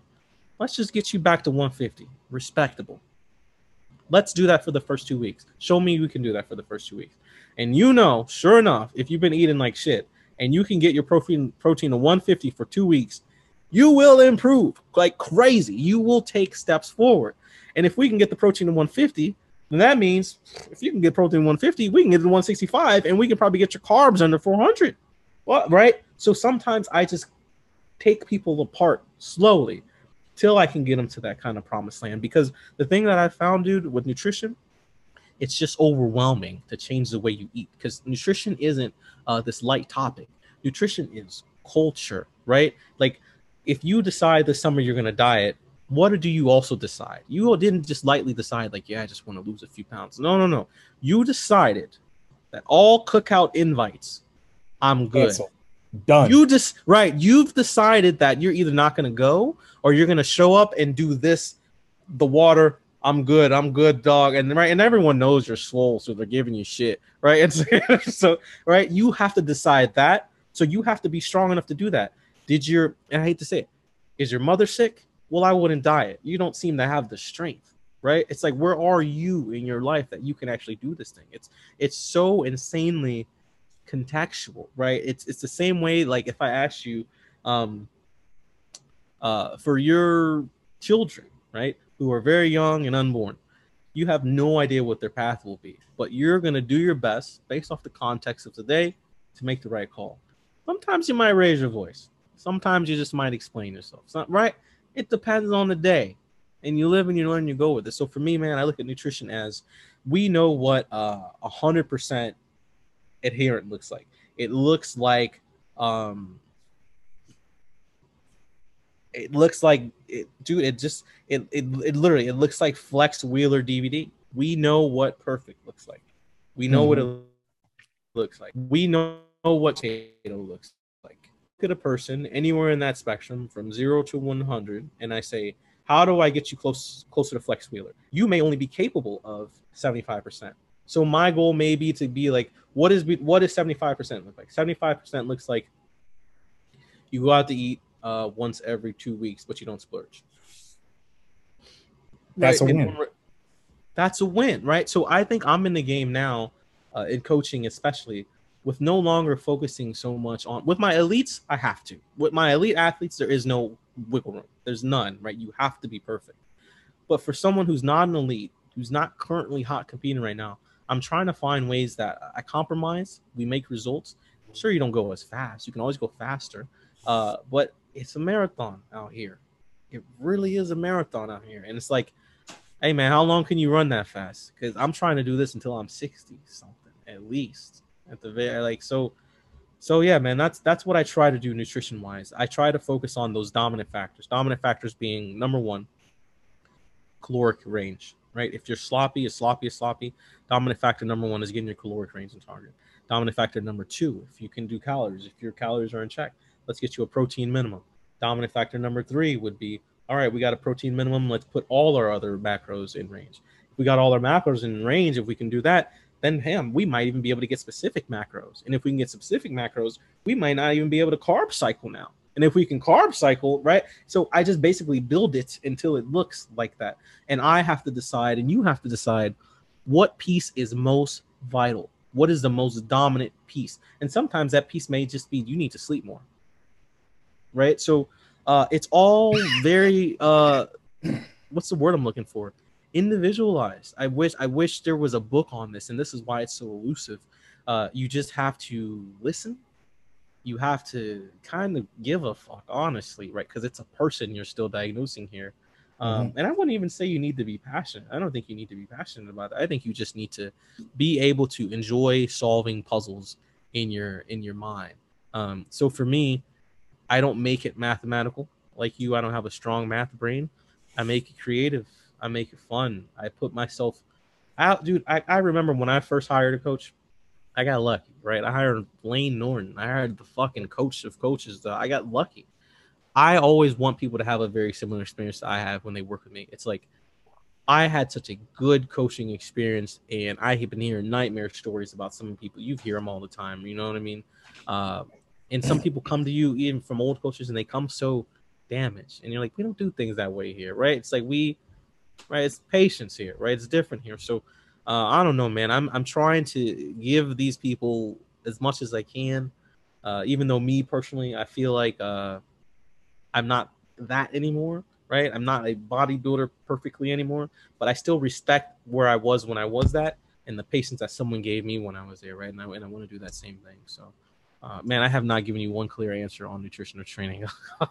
hey, you you are absolutely fine. This is oh. actually this is this is actually the Ryan I was hoping for. this is the only seriously. version, dude. This is the only version there is. This is this is the Ryan I was hoping for. Uh, tell me about Fortis EQ. I wish I knew more. I see that's my thing. I don't know fucking anything, man. Uh, Fortis is. I'll be honest.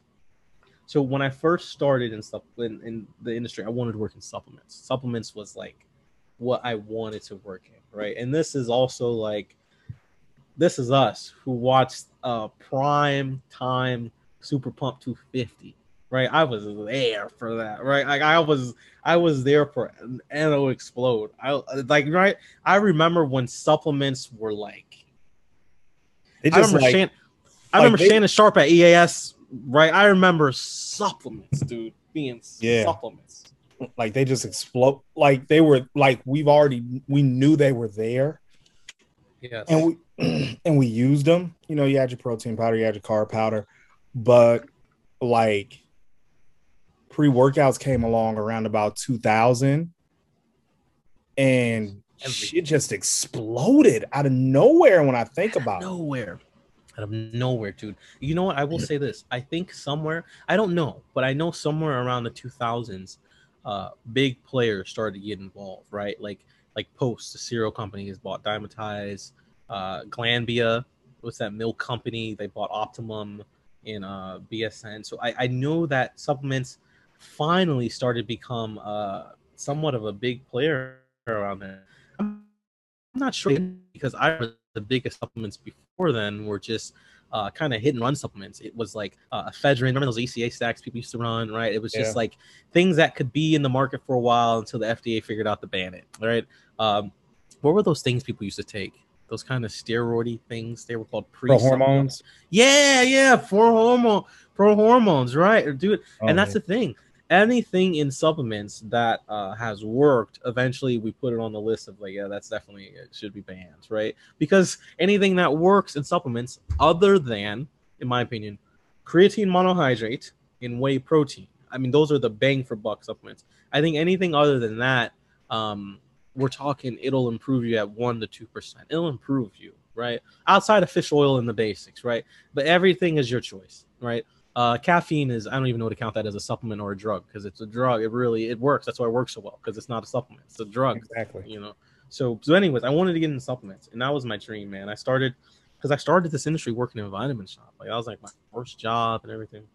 And so uh, when I first got in and like out of school, uh, I started Denovo. Denovo was the first supplement company that I did with Ben Escrow. It's now uh, Elemental Supplements with uh, I forgot his, uh, his partner's name now. But initially, that's what I got into, and I did that, and we did it from scratch. And dude, we just built it from the basement, and uh, with natural bodybuilding, right? It was that thing. It was that uh, not too many people know me, but a lot of people know me. It was crazy, right? Like it got everywhere, right? With Denovo, I remember we got on like the Tim Ferriss podcast and stuff. And it was wild. It was crazy. Like we really uh, picked up some steam on that. But the truth was, dude, uh, with Denovo, we grew very fast, and we were just like uh, young guys, right? Like we were just having fun, doing great, phenomenal work, but we were just having fun.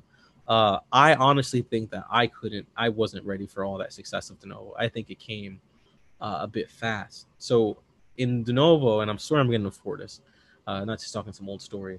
Uh, when I had to leave supplements, I had to figure out what I wanted to do. Truth, on honestly, right? Um, and so for all the reasons that I left, it was me and them and the differences we had.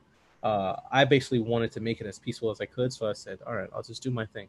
I'll just go back to YouTube and stuff and getting back. And I missed the people because in supplements, you don't talk to people. You talk to the manufacturers. You don't talk to a person anymore. You're just talking to email. Like, right. I miss talking. I don't do this stuff anymore. So I said, all right, I'll continue coaching. I've been doing a little coaching. And so I kind of came up with Fortis. Uh, and Fortis to me, I think kind of represented like where the industry was at the time. This is only a few years ago, four years ago. Uh, it was almost the beginning of like personal brands, and I it was for me it was kind of huge to leave supplements and kind of come back. Uh, and I kind of saw what was missing, in my opinion. Uh, it was coaches who were capable of having this conversation that I'm having right now. Right? It was a lack of emotional intelligence when it came to strength. Uh, you only saw one or two types of strength. Right? You saw brute strength, no think, or you saw all thinking, no brute. Uh, and I there's a bridge to it. I just I just really think it's both. It's both. It really is. And so for me, Fortis is strength, Lat for Latin, then EQ is uh, the shorthand for emotional intelligence, like IQ is you know intellectual. So I really think that for me, I, I wanted to make sure I put out a pro- service and product that um, when I'm coaching, there is not only the foundations and you actually coming here to be in the trench, the trench first. It's always it's a dog fight first. Though it's always a work first. But I think the second thing is actually like getting past it, right? I saw this video, ironically enough, uh, of Kai Greene and uh, some guy. He competed. I don't even know what's going on in the industry anymore, man. This guy, he's a huge guy. He's this African, West African dude. He makes Oh, a lot of scary him. face. Right. Yeah, you're right. And I don't know how he did, but I bodybuilt. And so I saw his face backstage after the show. It was a video. And I was like, oh, I know that face. Right. Like it wasn't the one that looked like a winner's face. Right. It- we it's black and white in bodybuilding. It's nothing against him. He could have took second or third fall, and I don't know. Um, but he really was having a hard time with it. So what I think is the difference between Fortis EQ in this video is that in this video, uh, Kai did that thing we do. He said, "We gotta shake it off. We get back to the gym in the morning. We hit it hard." And the guy was like, "Yes, sir. Yes, sir," and all this stuff. And they just kind of uh, swept how he felt under the rug. And I've come to find that nothing is more important in for the individual athlete. This is not a team sport. Nothing's more important to the individual athlete than how they feel. Performance is tied 100% in how a athlete feels right? I think we kind of cover it in motivation uh, but for me motivation is sorting out how you feel and finding a reason to get up and continue doing it. That's how i stay motivated right? Because i don't want to do it but you have to dig after after so so instead of just doing what kai did i've really done this. I would go up to my athletes and take responsibility for what i did wrong i i, I should i should have listened to you you're right i should have listened to you that was wrong in me um this is this is gonna suck. We got to lose tonight, uh, but let's just lose. Let's just lose. Let's cry. Let's get it out. If you got to go back to the room and cry, just I actually face uh, what the whole process is, and I use a little bit of basic human touch. I mean, it's not it's not right. I just think bodybuilding is afraid to talk when somebody loses. They're afraid to open up and say how they felt after all that work, twelve weeks, gave up, uh, right? And the only way to get better is to process it. If you get beat down by somebody and you just got to go back and not talk about how you feel in a physical fight that's to fuck you up a little bit you got to be able to go back and be like yo man i just i felt this way about it right and now i can get it out i can process it and i can go back to fighting again because the whole thing is getting back in the trench and staying in the trench uh, and dude there's nothing worse than when you get a mental bump in bodybuilding and you just can't overcome it because you can't talk about it because all you can do is throw your hoodie up get back to it and uh, lock it down even more. That's how you get a nice, you know, 60 pound up off season one of these days. You just explode and you don't know why, what happened. So for me, it's all about treating these athletes like athletes, uh, bringing in a lot of stuff with the science, but also just treating people like people, right? And that's not popular, right? I, a, a person like me, I should have 500 clients or something like that, but I can't. I have to have individual relationships. I have to remember people's name. I have to uh, talk to them. So for me, it's a much more rewarding business for this, and it's really the beginning of it. I have no clue what I want to do with it. Uh, I'm only this year now, after four and a half years of having a business, I just made like some shirts, right? it's like I have no clue what I want to do with it, but uh, I plan to be around in fitness for a while, so I'll just let it continue to grow and put a little stuff around it, some podcasts and stuff like that. So um, but its central tenets will remain, and I'll let it grow as it does. It will be that the athlete uh, is the most important thing in the operation of coaching, right? And having a good relationship with that athlete is everything that matters. Uh, knowing it, it sounds dumb, man, but it's just actually knowing your athlete makes a difference in their performance because now there's two people involved emotionally in it as opposed to just one. You know what I mean? I do. I do. Um, you know, you speak on the emotional quotient a lot. I I've seen a lot of people they have a difficult time. In fact, I was I was actually talking with um, a friend um, through DM. They took it was their first show. I think it was an IPE show. I don't remember. It was out in Las Vegas. They took second in their class, first time competing. Within that, they did a tremendous body transformation, like from zero to hero. And this brother was mad that he took second, saying he was first loser and this, that, and the other. And I'm like, whoa, young fella, hold on. Um, I hate to be that young fella guy, but I am now. That's what it is.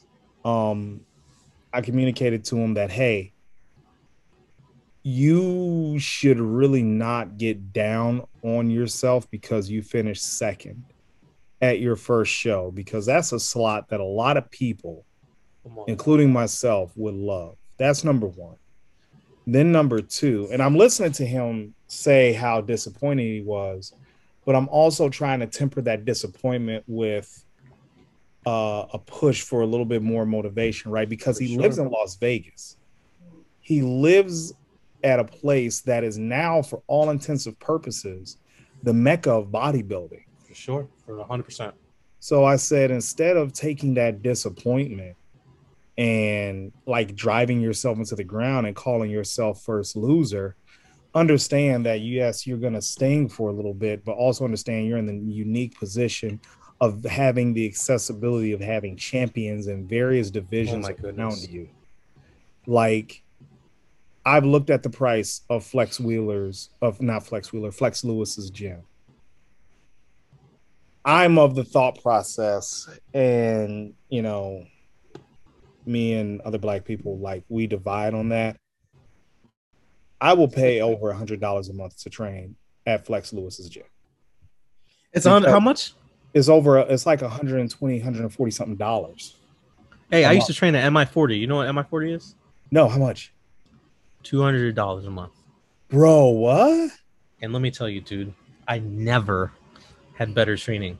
I think uh, whatever Ben Pakulski, I don't know. Ben Pakulski's up to something different these days, right? Mm-hmm. But when he was in Tampa in his prime Ben Pakulski stuff, uh, how many members were at that gym? I want to say outside of Ben and his staff, who were all fabulous, IFBB pros, people I love, people I love, Joe Hypertrophy Joe, right? probably actual members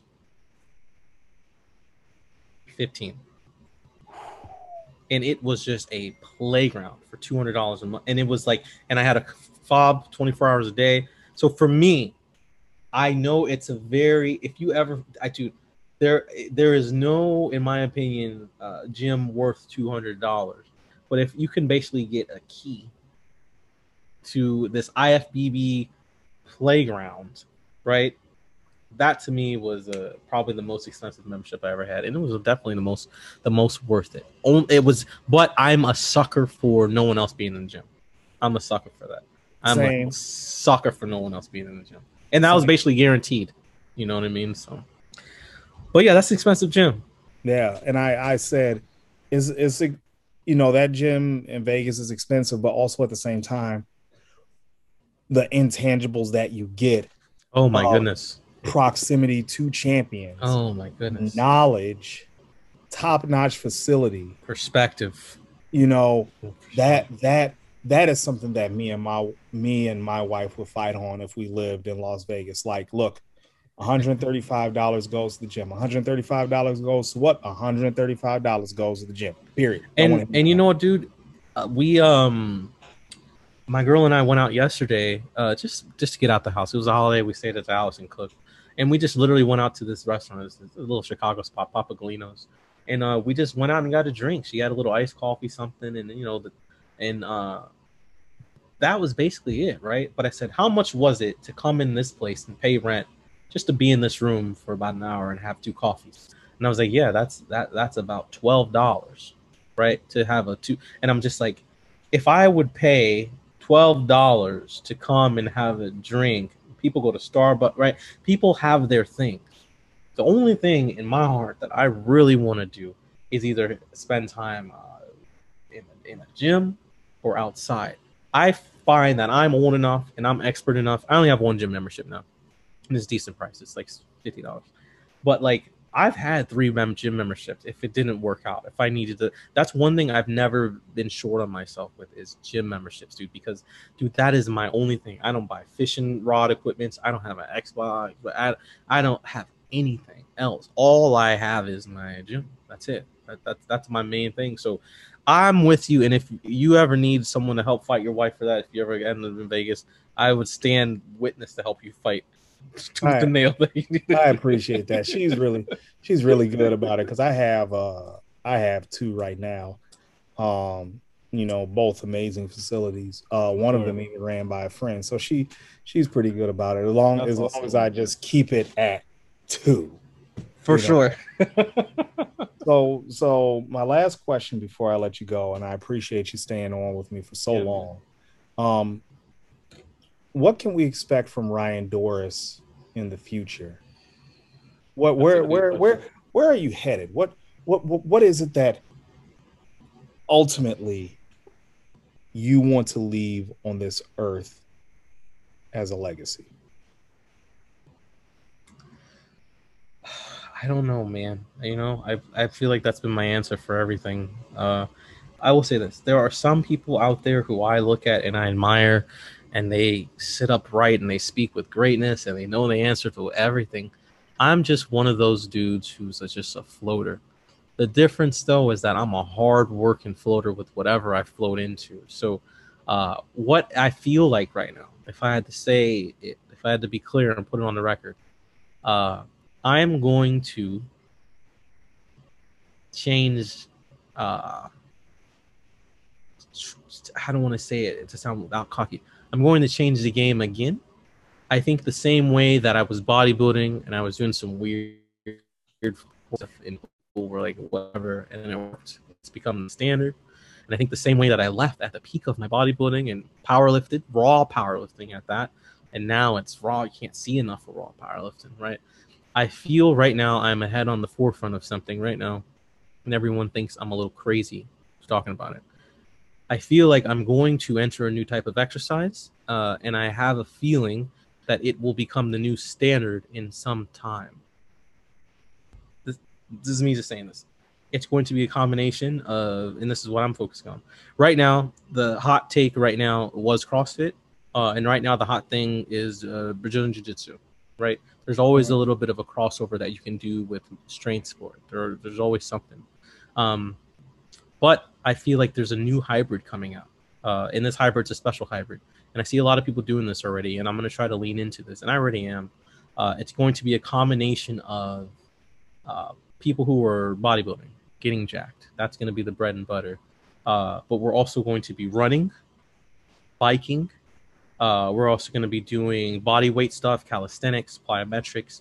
Uh, we're going to be bodybuilders who are actual killer athletes. We're gonna be. We're, I'm gonna have the size of a bodybuilder, um, and my flexibility is gonna be right. I'm. I think there's gonna be a huge r- movement of that coming back of bodybuilders who just look like straight up football players. We already see it a little bit on Instagram with some of those dudes in Florida who are like, "Who the hell is this fucking do right like we see it a little mm-hmm. bit um but i think fitness itself is going to be making a huge shift uh as it always does and i think one of the one of the many corners that you can occupy uh i'm hoping to be on the forefront of it again and it's a huge gamble it's going to be a big gamble i'm giving up my titles and ranks in two things i've accomplished and i'm going to go for it again so uh, I'm gonna go f- with my gut. I'm not trying to be creative. I'm not trying to be uh, I'm just going with how I genuinely feel. I have no interest to squat 500 pounds. I have no interest to bodybuild seven days. I just don't want to do it. But I want to bodybuild five days a week. I do want to run twice a week. I do want to squat once. Right. So I'm gonna try to see what the hybrid looks like. Uh, as I feel the high, you see a lot of people doing stuff, boxing, Mike Rashid, right, and all doing all types of crazy stuff. Uh, so I feel like uh, a big part of what I'm doing now is going to be uh, Instagram elite ath- athletics.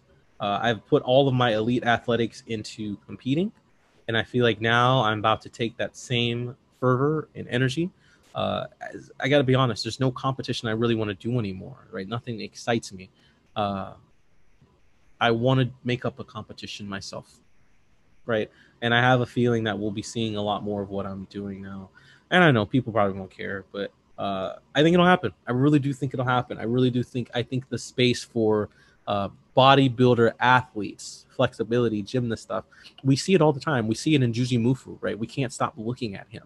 We're like, how is this jacked guy doing the split, right? We can't. We see it already. It's already happening, right? We see Steve Cook, this guy who was at the top of the uh, male uh, physique game.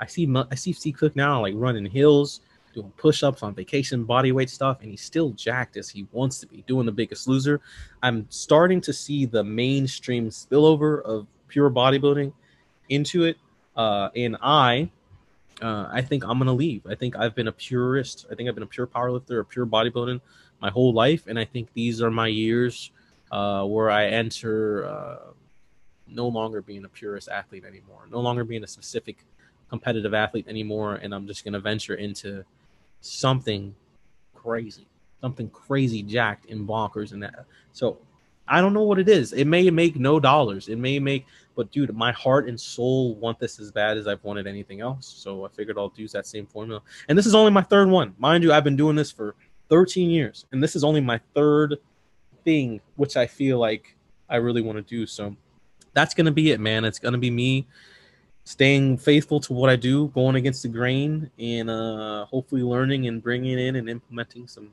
some new stuff. The same way that I remember when I first did a bodybuilding prep back in 2011, and I did all HIIT cardio, and I did uh, you know I ate like turkey, uh, pepperoni and stuff like that. Right, I was doing crazy shit. Right, I was doing crazy shit. So I'm willing to do one more. I think this is gonna be my last one. I'm 33 now. I think this is gonna be my last one. This is gonna be my. It's gonna take 10 years to do it too. This is gonna be my last huge commitment. I think in being an elite I hope to inspire and have people who bodybuilders and say, "Hey, man, I bodybuild, but man, I would really like to get out on my canoe once a week. How can I do that?" Right? I, I mm-hmm. body right. Enough of this branch warren stuff where you got to be stiff as a board. I think people are looking to celebrate life in their body and be mobile and be jacked. I don't think anyone wants to give up being jacked. I think that's the thing, right? Because people make this conversion and they get skinny. I don't want to get skinny. Right? I want to be jacked. Right? I want to be I want to be Jack. So we see it. We see it. We see little small things of it happening already. We see these Instagrammers doing it. Um, but I think there has been no one who's actually shown up and been jacked to shit, who's been squatting 600, who's been running half a marathon. I don't think there's anyone actually doing it. Right. And I feel like uh, I'm ready to tap into that thing, whatever that thing is. So, and I got no competition. It's just something I want to do. So, um, the competition is me, I feel like. So, evolving the fitness, man. I'm excited to see uh to see what you come along with. It'll take a long time. It'll take a very long time, but I'm excited for it. It'll be my last build, I imagine. Well, hopefully Instagram and Facebook don't go nowhere within the next 10 years. I so, know. I know. I think I think it'll be here uh I hate to say this, but uh, it'll a form of Instagram and Facebook. I think it'll be here forever. I don't, I don't think I know how to communicate otherwise. Yeah, no, and that's funny. We we've been we've been tied in since MySpace to the internet, and Crazy. you know, it's, it's it's insane. But I'm excited to see it. Uh, I thank you for bring for being on the podcast. Uh, for sure, man. Is I know you're busy, so I'm gonna let you go. It's probably getting to be dinner time. I know it's dinner time for me because uh, I'm on the I'm on the bro schedule of trying to eat every couple hours. How many hours? Are, how many meals are you eating right now? Right now, I'm at five, okay. but we're including protein shakes within that five, okay, right? Okay, okay, that's that's really doable. That's really doable. I, I'm I'm trying to get to six, but right now six isn't like feasible with my schedule. So yeah, I'm, I'm at three meals a day. I'm at three meals a day right now. Really? yeah. yeah, it's been great. I like it. I get to eat a lot every meal, and uh, it's not ideal for protein bolusing, but mm-hmm. what is more ideal? Four, right? That's that's about the cutoff. It's about four when it gets like really ideal with leucine and stuff like that. But I'm also realizing I'm at a point now too. I don't actually need. I don't actually want to. I'm not actually trying to gain ten pounds of muscle, right? So it's like, eh, right. I, if anything, I'm just trying to keep the muscle I have, always improve small things here and there. But I just, I just don't think slabs are in my future.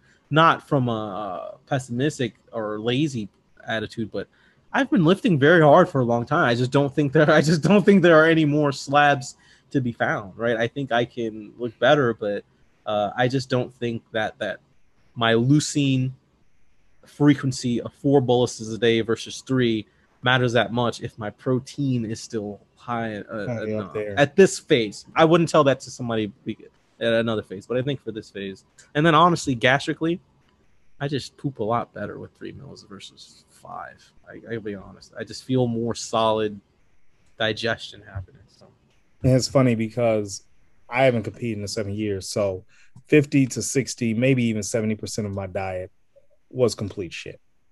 Right. So you know, I needed to like I people think I'm on a show prep. If a show happens, a show happens. But really, what this is is that I needed that grind of preparing for something. Preparing for prep, even if you do right. Exactly. Like people underestimate how valuable that type of grind For sure, is for sure.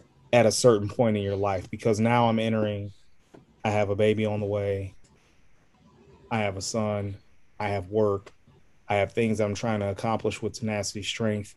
So I need that regiment of Sure. I know what I'm training, I know I need to do cardio, I know I need to hit this number for protein, carbs, and fats every day, depending upon if it's a high, Sure. medium, or low day. So that helps me plan my day out better because before it was just kind of haphazard with the eating. You know, we go to You- Costco to get food, and it's like, Oh, hey, baby, God. you want a slice of pizza? Hell yeah, I want a slice Why of pizza. not pizza, hot dog? Right? Hey, but Yeah. you know what the thing is, dude, uh, and this is for you, me, and this is for everyone. Uh, you've been doing this a long time. I've been doing this a long time. Listeners, how long you've been doing this? You will never, in a million years, and you can look at America in general, you will never stumble into a diet regimen. If you ever want to get your diet together, you have to literally make yourself so you currently are to get it together. There is, in my opinion, no other way. There's no other way. There's no other way. If if that if it were easy, then America would be doing it. We wouldn't have this issue that we have, right? We just have an overeating issue here because the food is so good. I mean, come on, right? It's everywhere, dude. I was going somewhere one time. I didn't even. I was literally. I was. I, I forgot where I was going, and it didn't matter. I got off the plane, and it was a short flight, maybe like an hour to St. Louis. And not even. It was a very short flight, and there was like I, you get off in the term, terminal, and then there's food places everywhere, and I'm like, I'm hungry now. I didn't know I was hungry, but it's so actually hard in this space because there's so much food. So, dude, I'm telling you, the thing you're doing now, the only way you will ever get back into a good dieting reg- regime is if you put a gun to your head and you say, I have to do this because this matters to me. And if I don't achieve this, I'll be embarrassed or ashamed of myself. I, I, I wish there was another way to do it. There's just no nice way to go about it. But No. once you get started, it gets nice, right? Once you get into routine, it gets nice. But the startup, dude, it's a lot. I always think about dieting and training in any phase. I always think about it like like like like a like a rocket ship, right? The first 10 minutes are going to be very violent, rocky. It's going to take a lot of gas, a lot of thought. But once you get out of lower orbit, you're you're butter, right? Once you're into routine, you're into routine, but it's going to take a lot of rocket fuel to get that thing rolling up and started. So, uh, It's it's, it's it ha- it hasn't been super kind, right? So like seven years of habits and undoing that is very difficult. Very difficult. you know, you have an Oreo here, you have a a piece of smoked sausage there, you have a piece of burger there, and you know subconsciously like this is gonna add up. You need to stop. But the thing that I'm doing, the thing that I'm doing, and yes, I do, I do have a competition in sight. The thing that I'm doing is that, and I want other people to understand this, and I want other people to internalize this and do it for themselves exercise yourself enough forgiveness to say, hey, I screwed up. Let's get back on the wagon. For sure. But when we get back on the wagon, we need to ride that motherfucker harder than what we've been riding. For sure. Give yourself grace and fight harder and harder. And that's the ebb and flow of it, man. That's it. That's that's it. It, it will literally never get uh perfect. It will literally ne- it will literally never get um promise. It, it's always going to be rocky and it's always going to be a fight.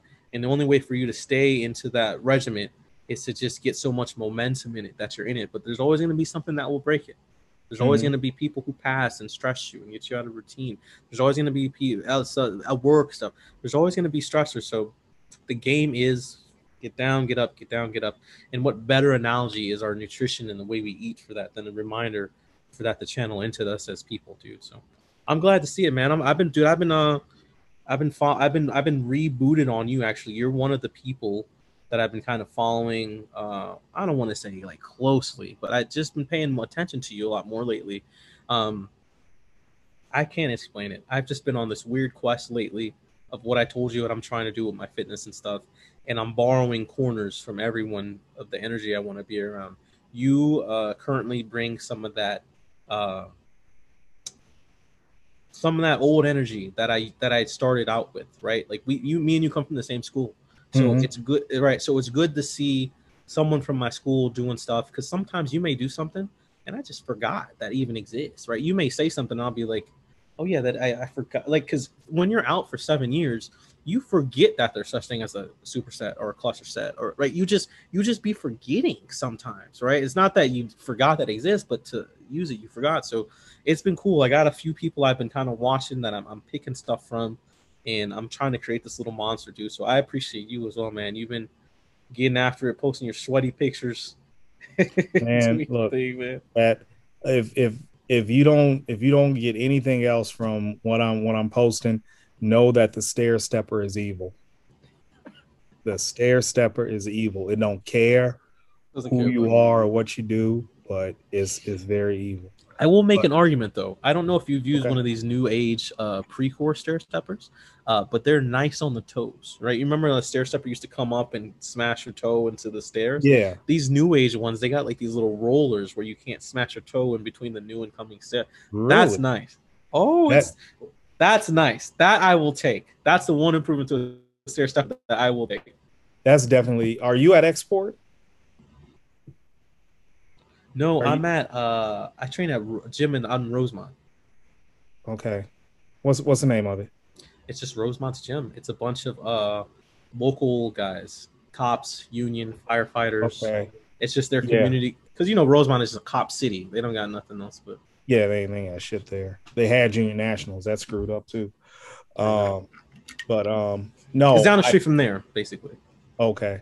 Yeah, no, definitely. I'll be on the lookout for those. Um, but no, I any any any step mill that can at least make me somewhat comfortable, I'll take. sure. But it's it's an evil thing. But I'm gonna let you go, man. I really appreciate Appreciate you, coming on. man. I really do. Um, you are kind of like my link, one of my links to back home, and I peeped that Chicago flag in the background. So I I def I do I have not been home since 2017. yeah, you haven't been home.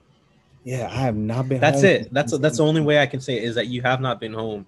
Uh, this place, as you know, uh, it looks the same every time you come back. Not much has changed. Uh, but dude, it it's you long for it. I it's right. I wish I, I know everyone on this listening is not from Chicago, but there's something about being from a place uh, with pride, right? Like I've lived in places like not everyone cares that they live in um I don't know, Tulsa, Oklahoma. They're just from there, right? Some people are Yeah. just from where they're from. That's not the case here. No one just so happens to be from here. Everyone knows where they're from. They have an opinion about it, right? Good or bad. Uh and yeah, dude, I just and it's summertime right now. And dude, come on, it's just man. yeah, I seen one of the pools opening today from the city, and it's just I was like, oh yeah, it's it's on, dude, it's on, man. So Yeah, it's definitely on. But I'm gonna let you get some of that good Chicago time, summer Chicago Appreciate you, summertime.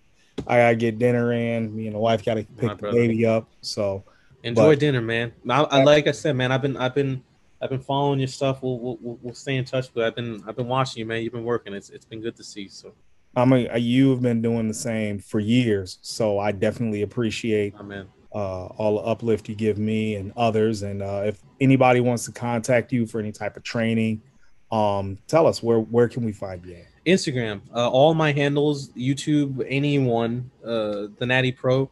I'm not hard to find. You can go uh, through any of those social outlets. Uh, my, it, what's they called? Website. That's how long it's been. My web, my website. You can contact me through there. That website is the company's name, FortisEQ.com, or uh, my email directly. Uh, it's my first name Ryan at FortisEQ.com. Ryan at FortisEQ.com. So uh, even if you're listening to this two years from now, three years from now, uh, I imagine I'll still be doing the same thing, but an improved version, both of us, hopefully. So uh, feel free to, yeah, ask some questions uh, upon this. I don't do too many other people's content in podcasts, dude. So I really, really, really like taking this time out to talk to people as an excuse to catch up with, also. So I appreciate that side too, man. So Yeah, definitely. Really. We'll put all your links down in the uh, YouTube video description. and in the podcast description so people can go ahead, get in contact with you. Appreciate you, my man. All right. Well, for Ryan Doris, I'm Larry Brown. This is the Tenacity Strength Fit for Duty podcast, and we'll catch you next time.